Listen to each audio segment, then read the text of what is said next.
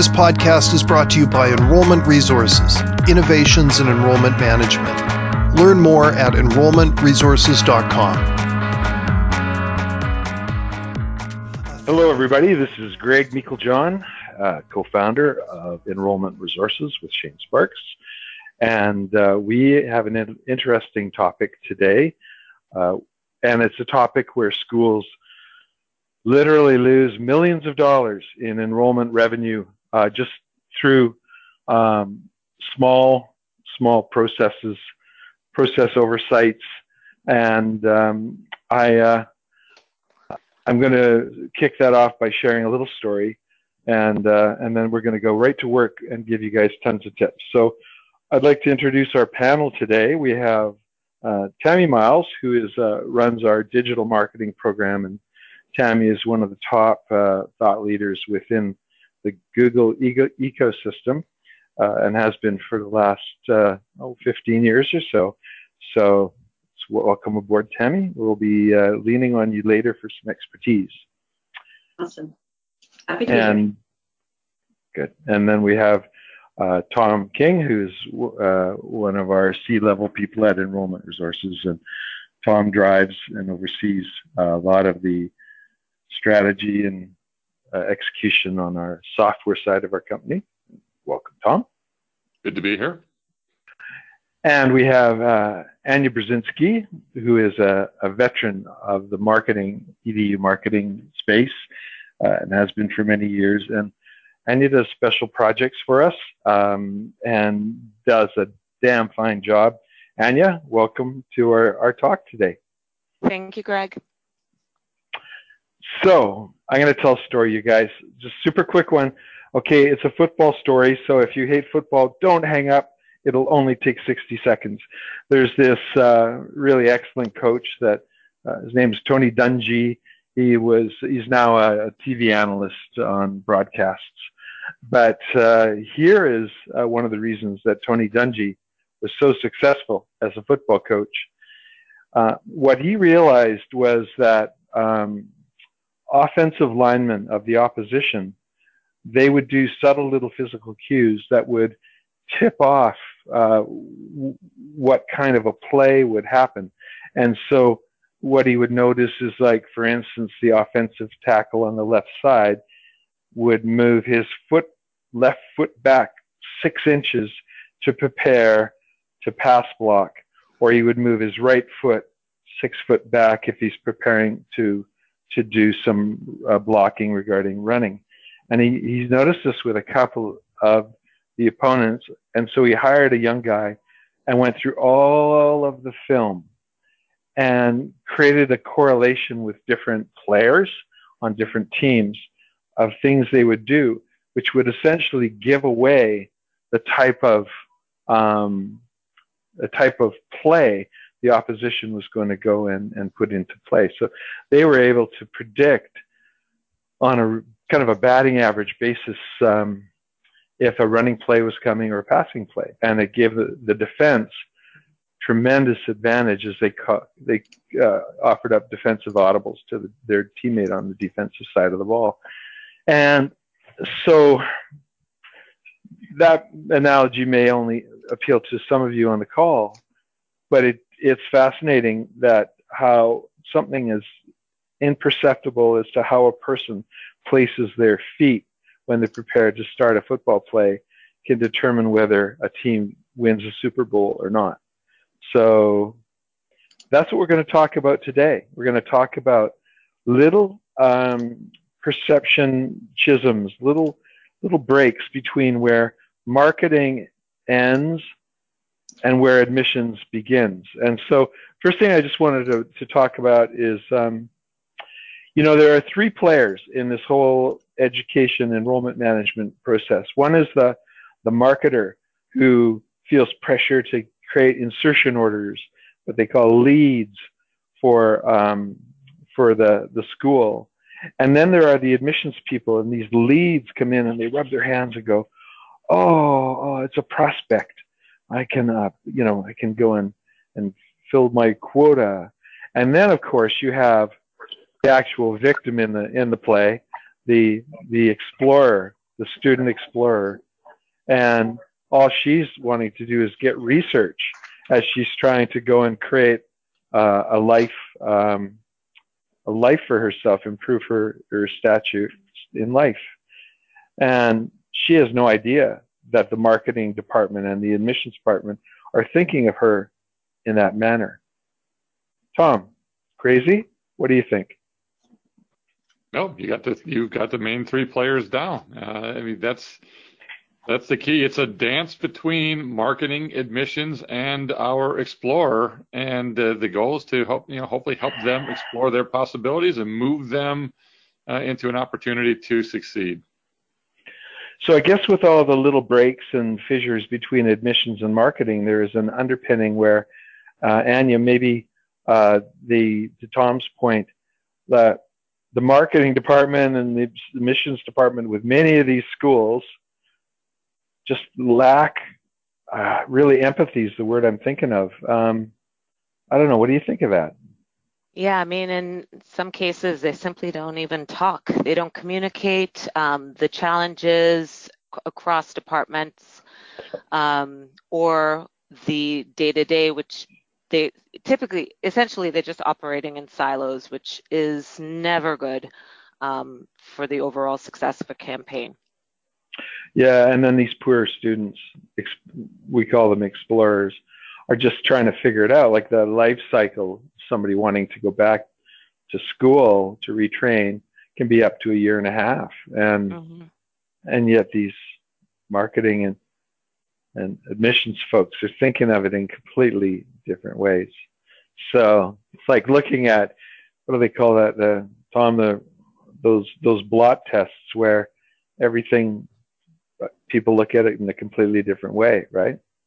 Sure. Yeah, the old the old Rorschach test, and yeah, the Rorschach. Everybody's got their own different view of, of, of how things should should be. Uh, and as Anya said, a lot of times marketing admissions uh, operate in silos. They don't. They're not on the same page in many cases.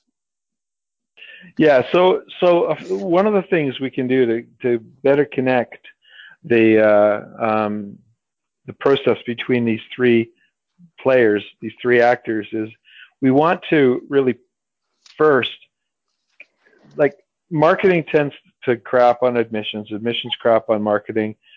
The poor explorer tries to hide. Um, but I think a lot of it can sit right at the front with um, marketing doing a better job of writing copy. Um, and uh, so what that means is there's persuasion and then there is copy. And so, and that really is like a, like a full, rich, no BS uh, description of what life might be uh, like to go to school. And so, you, if you do that, you automatically eliminate. Um, so um, you eliminate prospective students. But question is, is by being honest, full, full complete. Um, what do you think, Tom? I think I think persuasion and and and writing has has a lot to do with it. Uh, I mean, marketing's marketing's function is really to generate as high a quality lead and as many leads, which is a dance between two different directives there, uh, and uh, so for the admissions team to work based on a budget that they're that they're given. So they they're they're constantly having to to dance between uh, quality and quantity and finding a balance between the two. Uh, but good copy that's engaging and gets an explorer to at least want to take the next step uh, right. is super important. And having a myriad of ways to grab the different levels of people. If, if I can, just for a, quick second, we just did a, uh, a webinar uh, about a week or so ago, and I know Sterling at uh, Enrollment Resource myself. We look at five different, just as a quick overview, five different ways of grabbing students from your web page. One would be the apply now. Those are people that are super serious. They don't want to they don't want info, they don't want a tour, they're just ready to go, bam, they want to apply. Than having a book a tour button on your website where these are people that are not ready to just jump in and apply, but they also don't need info. They just want to come see the school or get a virtual tour. Uh, then you have people who are just there to request info. Uh, they're not at the ready to jump in stage, but they at least would like info so they can explore it. Uh, then you have our virtual advisor leads, which are people that are just below that, that eh, they're not sure what they want to do, but they'd like to find out if this might be right for them or not. And then you have the basic old contact us form. So just on a website alone, you can find five different ways to generate leads, all at different parts in the decision making process. But it, it's at least a marketing's job to try to find, you know, funnel some of those high qualified leads in, as well as find leads that are way higher in the funnel who are just exploring. Uh, and admissions needs to be able to take all of those different types of leads and then move them through the process. Right. And if I might add, um, in addition to having that um, engaging copy, you really want to ensure that you're focusing on compelling and not only compelling, but also compliant creative. So in addition to all the higher ed specific regulations, you know, make sure that your campaigns are certainly compliant um, because because while it can be tempting to um, get very creative and, and, to and you want to engage those candidates as much as you know would be candidates as much as possible um, you, you certainly want to make sure that you have your eye on compliance. Well that's it. Add add puffery exaggeration in marketing in general has become the norm but because in education we're dealing with a a um, uh, a, a, vulnerable population almost in many cases, one has to really uh, lean on the side of being full, fulsome, objective. And that's why, like, for instance, at our company, when we make landing pages uh, for our schools, they're typically double the length in terms of descriptive words as others. And but within that descriptive language, we're almost giving people an opportunity to say no, like, hey, this may not be a good fit for you. It all gets spelled out at the marketing level. So, um, professional admissions people, the really good people, maintain an objective stance and properly in sales term they call it qualification. But you qualify people to make sure they're an absolute dead to rights um, fit.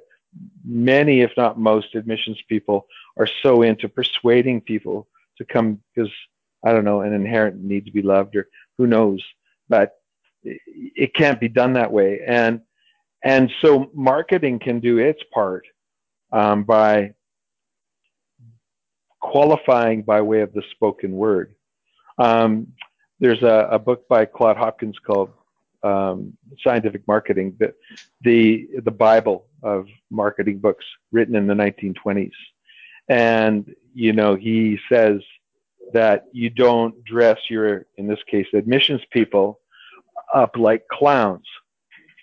And so why do you write ad copy like you're a clown? And so the key is, I think, folks, the tip to take away on this is split test uh, and see how many leads you use uh, you lose by being honest, by being removing all the puffery and being really full about, hey, you know, massage industry um, career lasts an average of seven years. You know, if massage schools put that on in their ad copy, I would venture that their lead flow might go down. So, um, but it's the truth. And I guess my final word uh, in talking about this is that there is no choice going forward. Uh, that um, probably next year there will be a heightened sense of um, uh, rigor in reviewing advertising websites, what have you, to make sure that there's just no BS. And, and, and people might as well get ahead of the curve and get on it now. Hey, mm-hmm. uh, Anya, final thoughts on that? No, I, I I'm completely agree with you 100% um, focus on compliance um, in the meantime you still want to create engaging have your um, engaging creative um, many times that's a successful differentiator for your offerings right um, mm-hmm.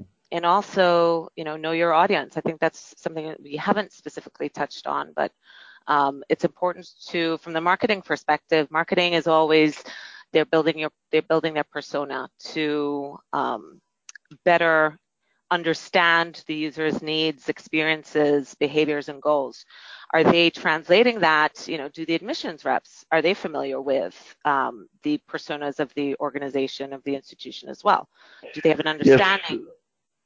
Yes. Cindy uh, Cindy Lin from Quantum Academy actually sent that exact question in in advance, and I think we're going to go and dig into that in a few minutes. Uh, but yeah, you have to. Act. It's all about thinking outward in is the key. Mm-hmm. So um, let's talk uh, on to, take on go on to a new uh, item here. Sure. Um, optimum timing sequences uh, to engage with explorers. So there's some deep research that we've done in conjunction with Velocify in years past about optimum timing sequences. Um, I'll just share it really briefly. Everybody, you can listening, you can get a pen and a paper, and I encourage you to split test. Uh, the the timing sequence is you phone, and then you you check in at two hours. You check in then at four hours. You check in then at three days six days, 11, and 13 days for a total of six communications with uh, um, two, maybe three voicemails within the six six engagement points um, via the phone. Uh, now, the best time to connect with people is between 7 and 8:30 p.m. Monday to Friday, and Saturday and Sunday from noon until 6. So now we look at the sequencing that happens normally, and it's nowhere near that. And we look at the times of days when admissions reps are trying to connect with the explorers, and of course, they're nowhere near what I just described. And it takes a school to have a ton of courage to design the uh, the hours for an admissions team to work from call it 6:30 to 8:30 uh, in the evenings and 12 to 6 on Saturday and Sunday. Uh, I think um, the the first point of contact is absolutely key, um, and then how you sequence your communication is absolutely key. Now there will be some of you on the call that say, "Well, if you're phoning uh, on the weekends or in the evenings, uh, they're going to hang up on you, Greg." But no, because we did a cross tabulation on the average length of call, which was 36 minutes, and so it's effective to work from 7 to 8.30 and then on the weekends. Tom, Anya, Tom, weigh in first. Yeah, I'm gonna I'm gonna jump in. So this is near and dear to my heart, um, and those some of those uh, Velocify studies are quite getting a little bit old now, but um, and I think most schools probably do a lot more contact than that, and I would recommend probably more contact than that initially. But I think the, the, a key point here is that you have to have a cadence, uh, whether it's that one that you just mentioned, Greg, or something a little more. Um, but you know, I, the word aggressive sounds bad on in, when it comes to admissions, but uh, I think most of us are probably doing more than than that.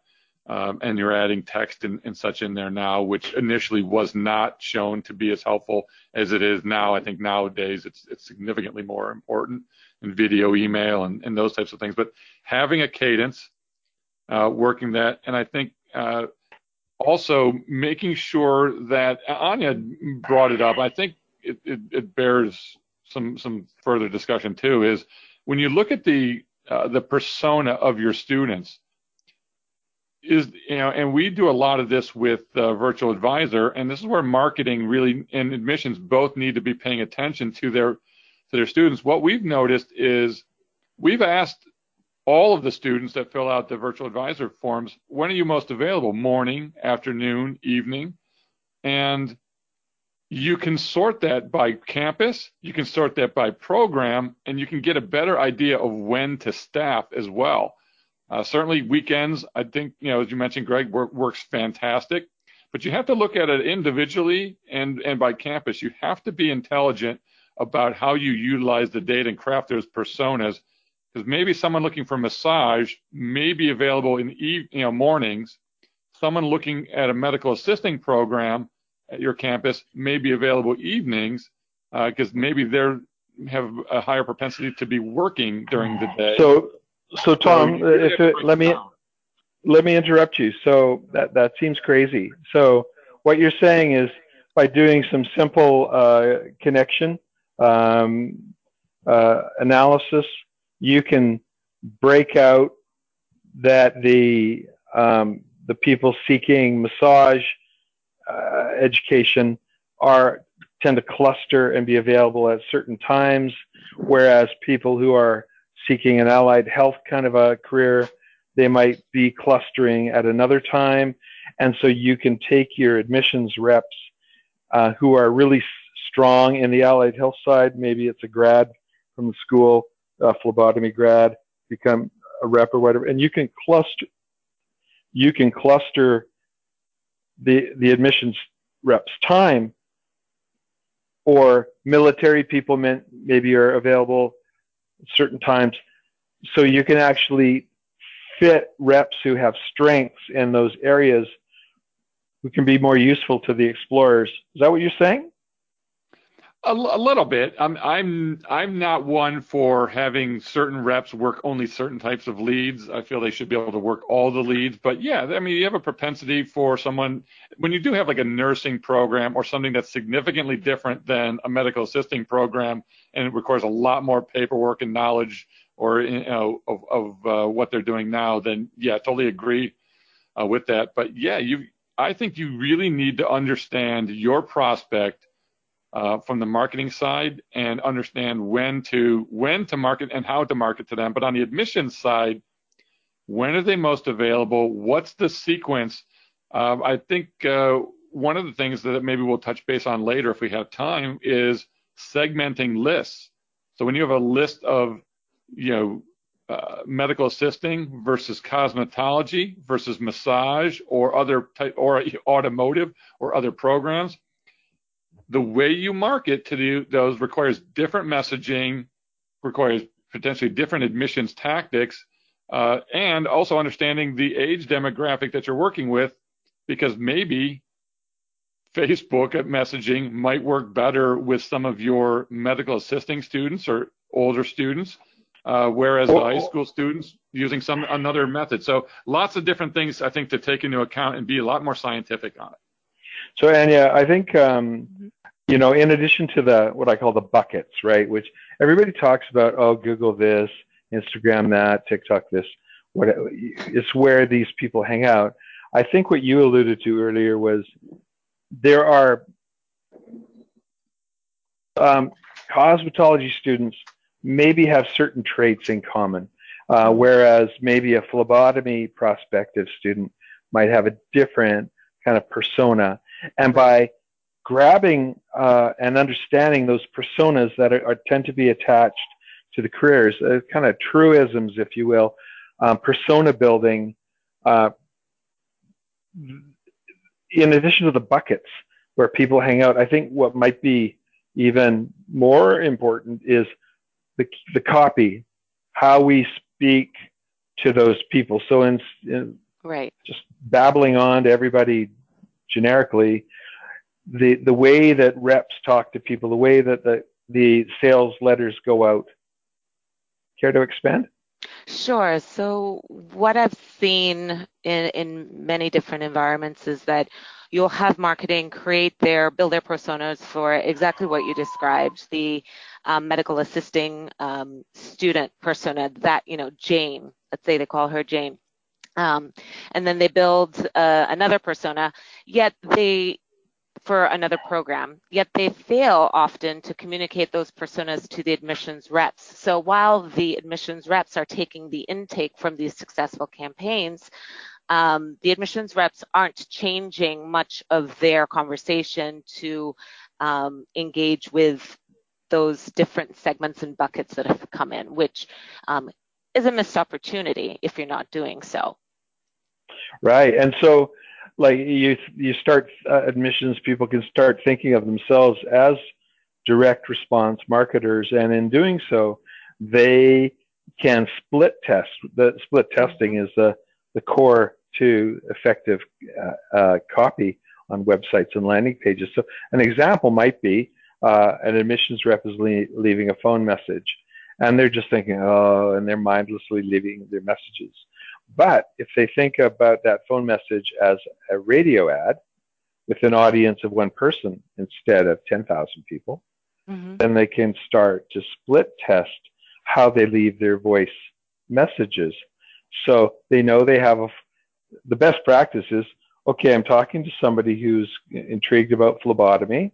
Mm-hmm. Uh, I know that as a persona, they tend to be analytical, bit introverted, this, this, this, this, this.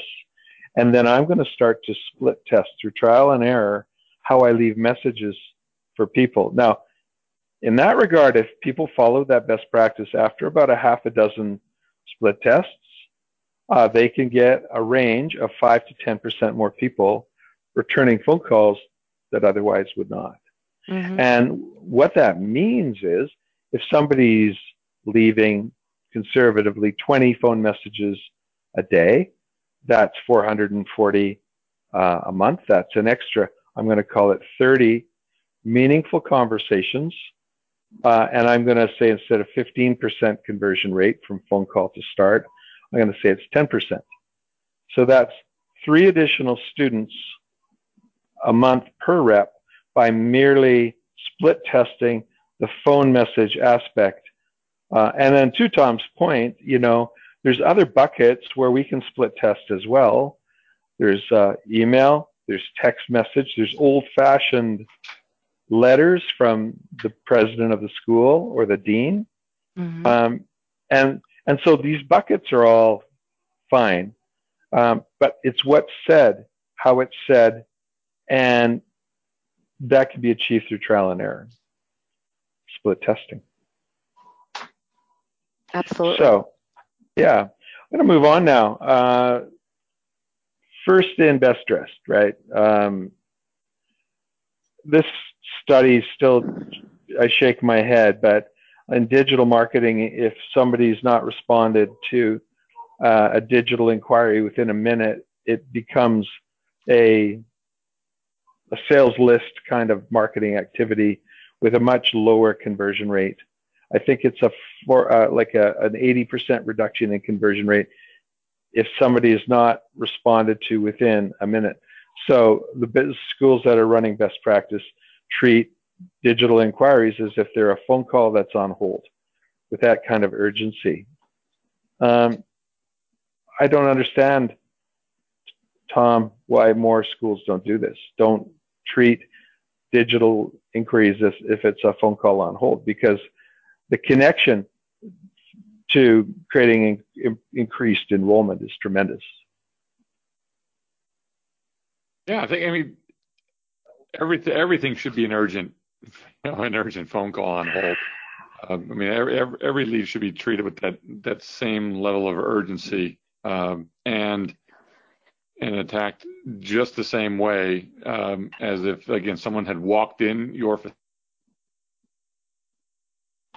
facility mm-hmm. or someone had phone, you know, calls into your facility. You know, be ready to, you know, speed the lead and treating people as if, you know, they were on hold with the same enthusiasm level as walking in um, is, is really critical.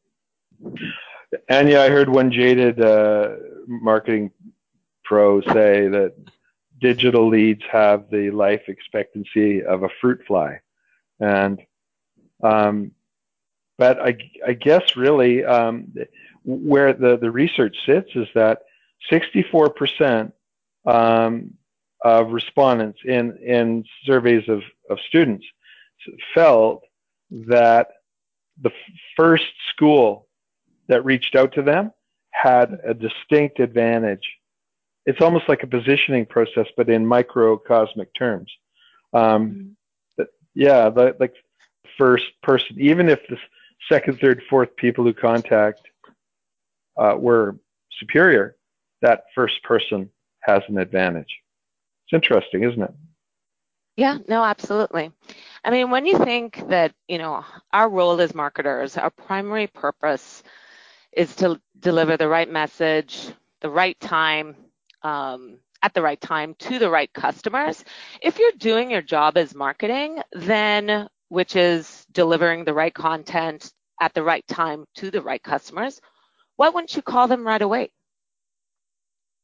Well, exactly, because you, you're there to help them, right. and you're help there to help them in their journey. Now, where the disconnect sits, though, is there's there's a term called the awareness journey, um, and that's basically where you just have an inkling of an idea about going back to school to um, uh, to oh more interested oh I'm researching I maybe there's a false start on going back to school.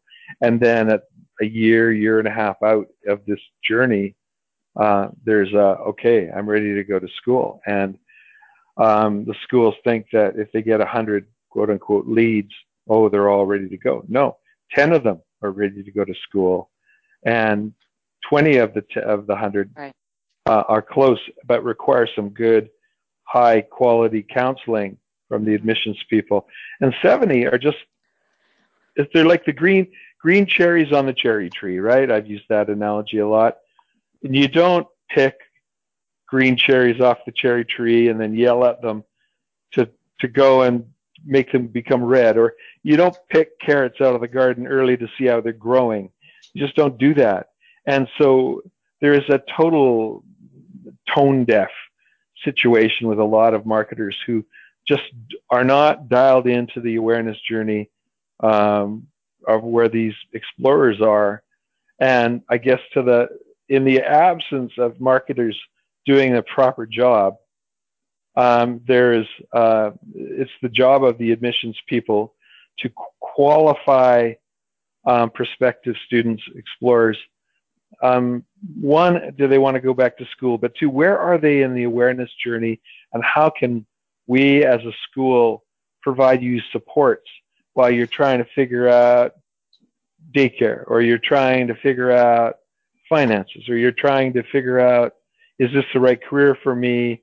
Does this bring me joy? Or the awareness journey is or is a continuum over I'll call it a year. And so often, I guess marketing people and admissions people, many of them are just flipping t- tone deaf, man, and it just drives me crazy. Um, anyone want to weigh in on that opinion before we move on? No. I think you covered it. okay, uh, Anya. Um, no, I'll just also, excuse me, add that um, you know the sort of omni omni-channel approach to that outreach from admissions is also important. So equally as you would in marketing, um, that that consistent messaging needs should continue throughout the engagement awareness and um, conversion stage of that candidate. So contact them by email, text, voicemail, um, sales letters, whatever whatever it takes to get them as familiar with your brand as as as much as possible so that you are you continue to develop trust with that yes prospective candidate so here's a here's a tip when the admissions people reach out and they say hi there's this thing called um, the awareness journey and i want to support you but are you ready to go to school now? Are you just thinking about it? I can help you in different ways depending on where you are. Can we have a phone call and I can help determine where you are and then give you resources and supports that might help you gain clarity. Now, that's I just invented that, but um, if that would be something worth testing, that as a, a little email, a text message, phone message, to see how many people would respond. I would bet a case of beer that uh, there would be a lot of people responding to that kind of a reach out because it's respectful and it's other conscious. So now we're going to move to a different part of our talk. What we've done uh, now is for those of you that have uh, signed up, we've invited you to uh, bring to bear specific things that are bugging you, questions. And so we're going to now make this your talk.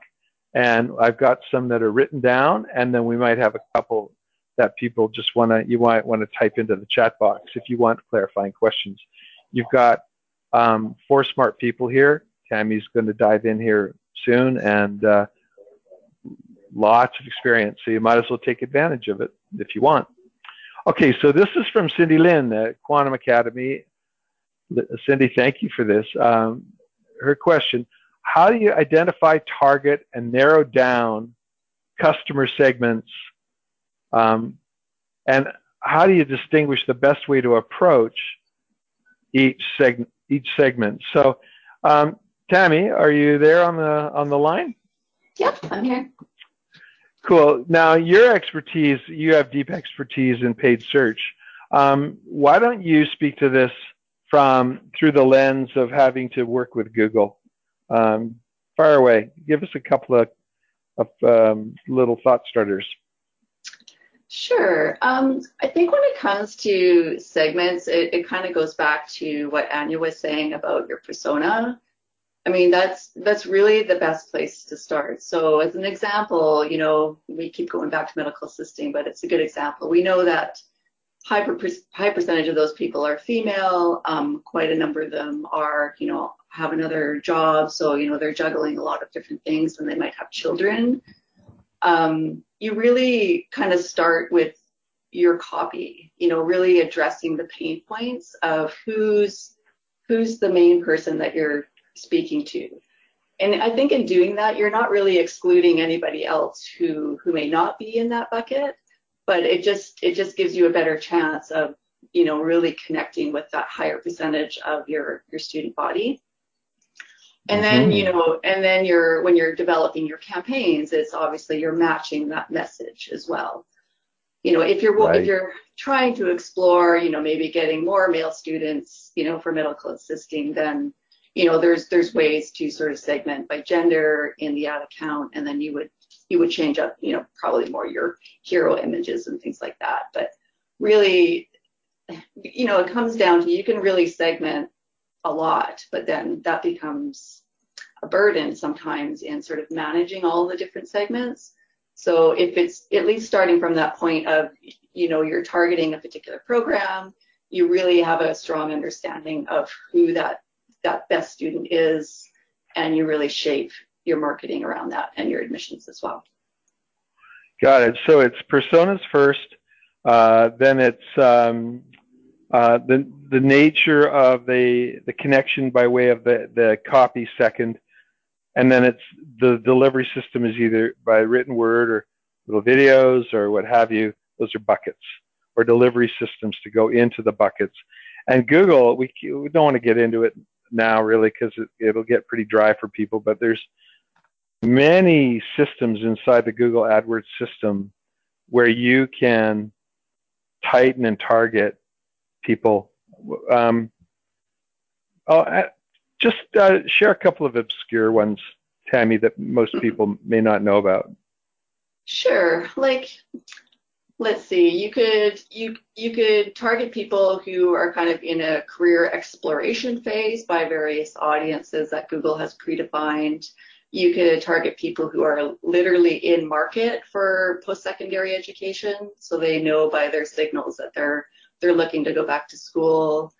Um, you know you can do a lot of this ad creative where you're like okay i want my particular audience is um, like in that sort of financial student scholarship bursary exploration phase. And you could target a particular ad with an if statement it's called. So you're like only showing that ad to that particular audience within your sort of you know whether it's a search marketing or a display campaign so that you're really speaking directly to that person at that stage that they're in. So there's a lot of different layers you can try within so, just in the ad creative side. Yeah.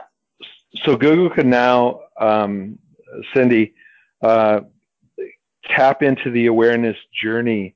Um, so the one that, that Tammy shared with me that blew my mind, that really explained it well, is uh, Google knows that if you're in your 50s and that you have this type of job, primarily blue collar, uh, uh, you will, the odds of you renting an RV are X percent. And then they, based on the, the, where this person boots around on the internet, you can create ads for at the uh, early stages of the awareness journey, the middle, and at the end. Right, Tammy? The, the different messaging through the the process. Yeah, yeah. I mean, you know, that particular piece would be probably more towards the end. I mean, if you're looking at your target audience is 50 and they're interested in vacation rentals, that might be the top end of the awareness, and then you refine it as you go through the funnel, for sure. Yeah. Now, of course, then um, Cindy, there's there's geo-targeting tricks that not a lot of schools will do, but uh, they're they're certainly worth testing. And the geo-targeting, for instance, um, we have some clients that are on train lines or on express bus loops.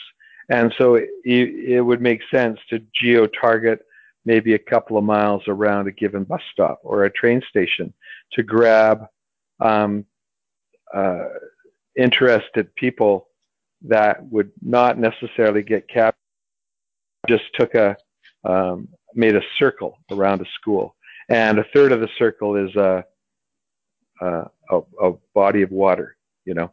So, so geo-targeting is basically you can create a map around population densities where the ads will drop there but won't drop outside of the geo-target. You can geo-target competitors. Um, if you have a small, smaller career school and you're close to a huge not-for-profit school, you can um, drop um, ads in amongst these huge lecture halls. You can go if you're at a small allied health school, you can find out where the um, the big allied health lecture halls are, the nursing, the medical halls, and you can create a geo target. And in that ad, you could say something like, "Are you sick of these huge lectures? Time for hands-on learning. Click here." As an example, uh, and just get super precise in connecting precise niche and market tightly. And Tammy, I guess the last thing is um, people talk about keywords, um, maybe a key phrase, but your experience has been long, descriptive sentences have potential to really better qualify prospective people who are searching on Google. You want to expand? Are you meaning like what people are searching for in terms of long long tail yeah. keywords? Yeah, that's right. Yeah, um, you know, it's interesting. The last few years, there's been a lot of evolution in Google's um, sort of you, uh, I don't know, what you call framework architecture around keywords, and I mean that's always ongoing with Google. But yeah, I mean you've got what we find is most often is when it's programmatic keywords, you know, layering and geography. Um, is really an important factor because sometimes if you're not layering in your geography and your keyword mix, you might not always show, so you're losing some impression share there. Um, okay. Yeah, but they are. So you can make long sentences using various filters, and it, it's worth testing for sure to get a better connection. Okay, I'm going to move on though. So uh, I just noticed the time, guys. Um, so Kenneth Fier from Bethany Global University Question, what are the top five practices for lead to start apps? Lead to, so the broad buckets would be CRM, conversion rate optimization, harvesting, um, my page on Google. Tom, why don't you take a crack at this one? Um, there's, it's an interesting question. Uh, it, it is. Uh, so I mean, there's there's so many things. This is a really wide ranging question. So, uh, practices from lead to app or lead to start. I mean, there's so many things that um, that get involved. Uh, if I start from the beginning, and I'm just going to talk about um, some of the some of the things that you you can be doing. Number one, at the front of the funnel, and I'm not. I'm just going to talk to the admission side. Is make sure that you have a, some sort of speed the lead uh, type of system set up uh, with your CRM so that when a lead hits, you're able to respond immediately within 60 seconds. Uh, so I think that's I think that's a key at the front of the funnel. Uh, I think also at the front of the funnel, in in my opinion, appointment setting and appointment shows is the number one piece of admissions. Uh, I think if you don't have a pipeline and you don't have enough people showing up, it doesn't really matter how well your school looks or how well you close or any of those things if you don't have enough apps. And this is where most schools struggle. So I think having a good process and script uh, for not only your contact strategy, what is that that we talked about earlier? When do you call? When do you text? When do you email? When do you leave a voicemail? And what are the what are the scripts that you use in each of those processes? You don't leave it up to your reps, and you don't let them wing it. Uh, everything is scripted. They're practiced, so they sound fluent and engaging, but we give them the the, the word optimizations to be fantastic at what they do and really make that connection. Uh, so That's similar to two, our those two practices are are are great, uh, and then making sure that you have an outstanding presentation. Uh, virtually, I think right now virtual is the the absolute way to go. Uh, virtually present your school, virtual tour, virtual interviews uh, to get people moving, and then lastly I think uh, having a fantastic follow-up plan and follow-up is is the key to success there, and having a scripted outline of what happens if they don't show, what happens if they do show, what happens if they do show but don't enroll, what do we do next, step by step. So, Kenneth, that was a pretty high-level response. Um, if you want some specific nuggets, just get on with us, and we'll share you a few mm-hmm. specifics. Mm-hmm. Um, that question. Yeah, uh, Lisa Kenyon from Aveda Institute. Uh, how to how to decrease no shows, how to improve the show rate. Uh, we have our our remote admissions pathway, which improves show rate. I think it's around 30 35 percent over previous best practice. That's a a big a big thing to do. A small thing to do is uh, two hours prior to the appointment, send a text message and it could be something like, hey, we got hot cookies and coffee for you. I look forward to seeing you. And if they're planning to bail on you or they were just, they'll, they'll get back to you and they'll go, oh my God, I can't make it. Um, can we rebook? And so it's a great default for those those no-shows to actually step up and be accountable. And most of those people will rebook with you. So that's a little tactic you can use immediately. Again, text somebody two hours prior to the meeting, hey, look forward to seeing you. And then you'll have some people who will bail on you, uh, but they'll do it because they've been busted. And, um, and then most of those will set up another appointment, which will really improve the, that, um, that metric really quickly. Okay, um, Crystal Morgan, um, Bryant and Stratton College uh, in the Northeast there. How will colleges connect with high school juniors and seniors in the virtual environment? Okay, I'm going to um, speak to this. We have a, a, a, thing called our high school pathway, which is like a way to connect with prospective students really well. Um, I would use Zoom meeting in conjunction with that tool. But let's talk about Zoom meeting, your bucket has historically been the high school, and you convince the guidance counselor to let you in and meet the students face to face, and can be really effective. And then and then educating the high school counselors on your school. Uh, that's broadly the typical process. But of course, now with many being virtual, you can try Zoom meeting, but a lot of um, these guidance counselors might just rebuff you. So your third option is to do an end around. And so what I would recommend um, is a TikTok campaign. You can do this at the state level. You can you can geo-target to the state level, and um, which is not a home run, but it's still pretty good. So it, you go where the high school people hang out. So I'm using TikTok as an example. And um, you invite people to a Zoom meeting, a virtual information session. And I would say that's your quick fix. You could do that really quickly, easy, easy. Um, okay, so this one's for Anya.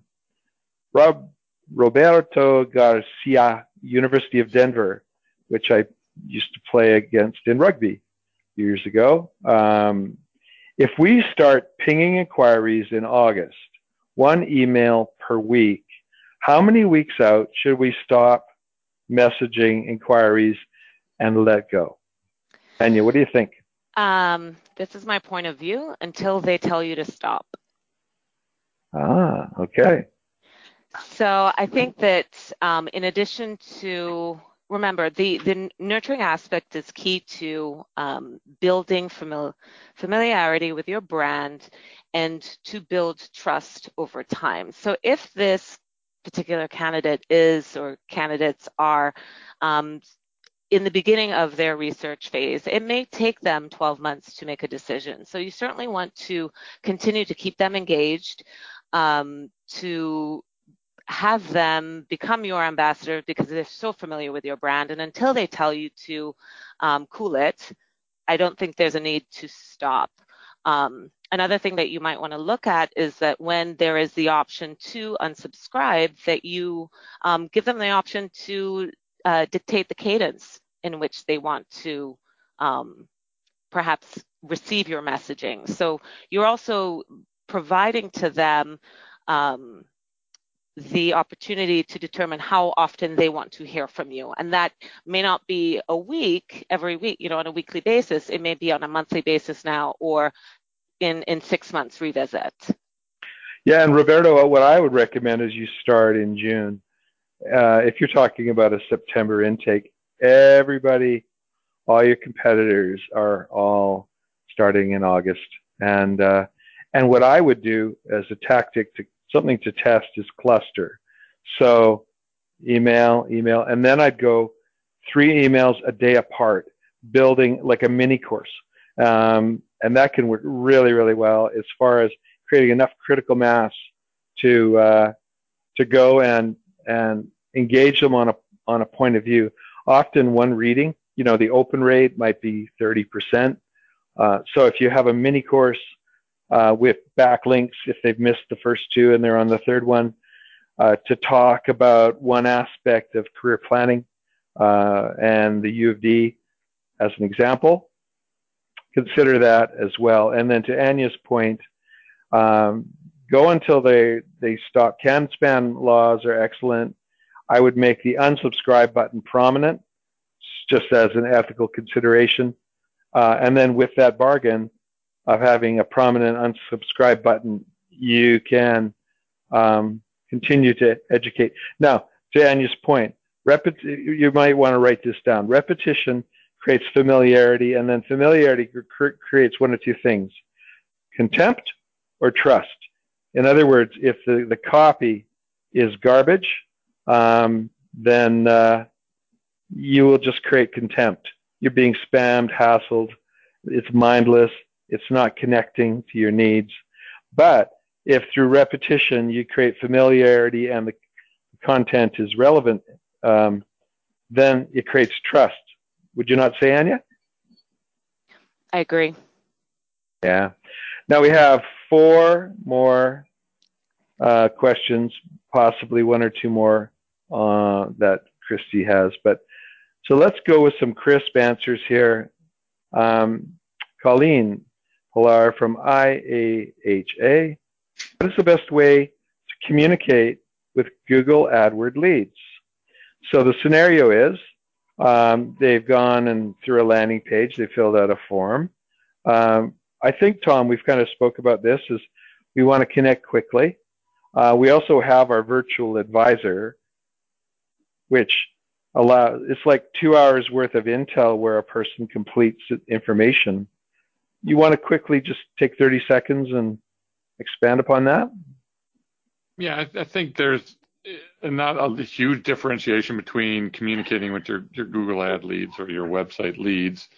Uh, just communicating in, in general is speed the lead, get get on it quickly, get on it with a, a defined cadence, uh, and you know make sure that you do understand that persona of of that person and what what does it take. Uh, so if it, it make sure that you've got a defined plan, but I wouldn't change my my approach necessarily for Google ad leads versus website generated leads. Uh, the, the approach is the same. Uh, it's get on it, you know, within 60 seconds, 30 minutes later, two hours later, the next day, skip a day, day after, whatever it might be for you, uh, using a, a defined plan and, and, and, work through those leads. Uh, and if you've got a tool like Virtual Advisor that gives you a little bit more insight, then you can uh, craft those personas a little bit more and have some additional methodology uh, to get there. I'm going to do real quick too on the lead nurture piece. Send them something of value too. Don't just send them an email saying, "Hey, we have a class starting in two weeks." Uh, that's the easiest way to get someone to unsubscribe. Send them a video, an article, or something of value every single time. Same thing here with these Google Ad leads. Give them something of value constantly, and uh, they'll be much more willing to move forward with you. The nice thing about Google Ad uh, leads is like this rifle shot. You have a um, you should you'll have a really clear idea of the type of person based on the keywords. Um, admissions should be receiving in their CRM the the keywords or at least the la- the type of landing page so that they can get very focused. Again, Repetition creates familiarity, which treats trust or contempt. If you're just talking blah, blah, blah, contempt. If you're just sending them whatever, contempt. But if you're really dialed into their persona, then um, that's trust. If you send them stuff that's useful, as Tom says, trust, trust, trust, trust, by being relevant. Because we're all getting a little bit of uh, fatigue around getting information and offers and Zoom meetings and uh, la, la, la. Okay, so we have Andres Molina from uh, Florida Technical College, i.e. the Dave School, award-winning Dave School. Um, what is the cleanest way to measure the performance of the relationship between marketing and admissions? So is there a way to um, measure whether the silos are, are communicating some clean, easy metric. Um, anybody have something for that? Uh, Anya, Tom? No, that's a tough one. Yeah, yeah. I, my my quickest thing here is using. You have six metrics: contact rate, uh, appointment set rate, appointment show rate, uh, you know, yeah. closing rate or application rate, packaging rate, and then start rate. And you need to track those by lead source. And uh, to me, that's yeah. the easiest way yeah, but, to track your performance is you use those six metrics by lead source and you get a good sense of which leads convert best uh, so that you can uh, continually uh, improve your marketing mix. But Anya, I think what uh, Andres is, is asking about is, is there a way, a clean metric uh, to see if marketing, the lead flow from marketing to admissions, I guess it really is the contact rate. If the contact rate plummets, then there's a chism. Um, so, you know what, Andres, you, are a good client of ours. I think this is worth a separate. Uh, there's no clean answer. I think contact rate is a is a good thing to look at. If the contact rate off digital leads is 10 or 15, 20%, then you got a problem in terms of how the admissions rep are dancing with the the leads.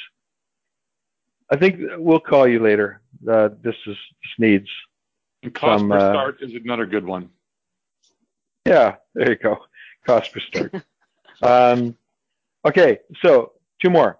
Uh, we're just at noon right now. We just a little bit over time, you guys. Uh, Caitlin Sugg, New School of Architecture and Design. What is your advice for a very small marketing team struggling to prioritize lead gen versus lead nurturing? So, what I might suggest to you is um, a time saver is you can create um, persona-based, what are called autoresponders, and they they run in a sequence that you can dictate, and that can be all organized if you have a good C- CRM like uh, Verity comes to mind, uh, and and so what happens is you write it once and it automatically pushes out and it's personalized. So that can be a way to save a lot of time on your lead nurturing. Uh, and then inside you can have automatic offerings like shake, shaking the cherry tree for the red cherries. Um, so that's a way to save a bunch of time on the lead nurturing part. The lead gen side uh, is really, uh, to Tom's earlier point, you need to have a volume of interest, I'll call it, um, from explorers. And then your job in terms of direct response marketing and admissions is to determine as quickly as possible where the explorers sit in their awareness journey and then not piss them off by sending them things that are not appropriate. If somebody, like I'm looking at Teslas, uh, and if somebody got a hold of that information and just started hammering me about buying Teslas, um, my odds are one in a hundred I'll buy one, but the odds are 99 out of a 100 that I will not go near a Tesla dealership for the life of me. So I would say be smart with your lead flow and prioritize them where they are in the admissions, in the awareness journey, and then deal with them appropriately. Admissions people will deal with people in this part of the journey uh, your autoresponders can deal with people in that part of the journey. So qualify and organize yeah. them. Uh, Anya, final that, uh, yeah, 30 seconds. To that, yeah. Um, I think that um, you really just want to automate as many low value tasks as possible so that your admissions reps are having um, their time is really just spent on having engaging conversations with prospective students.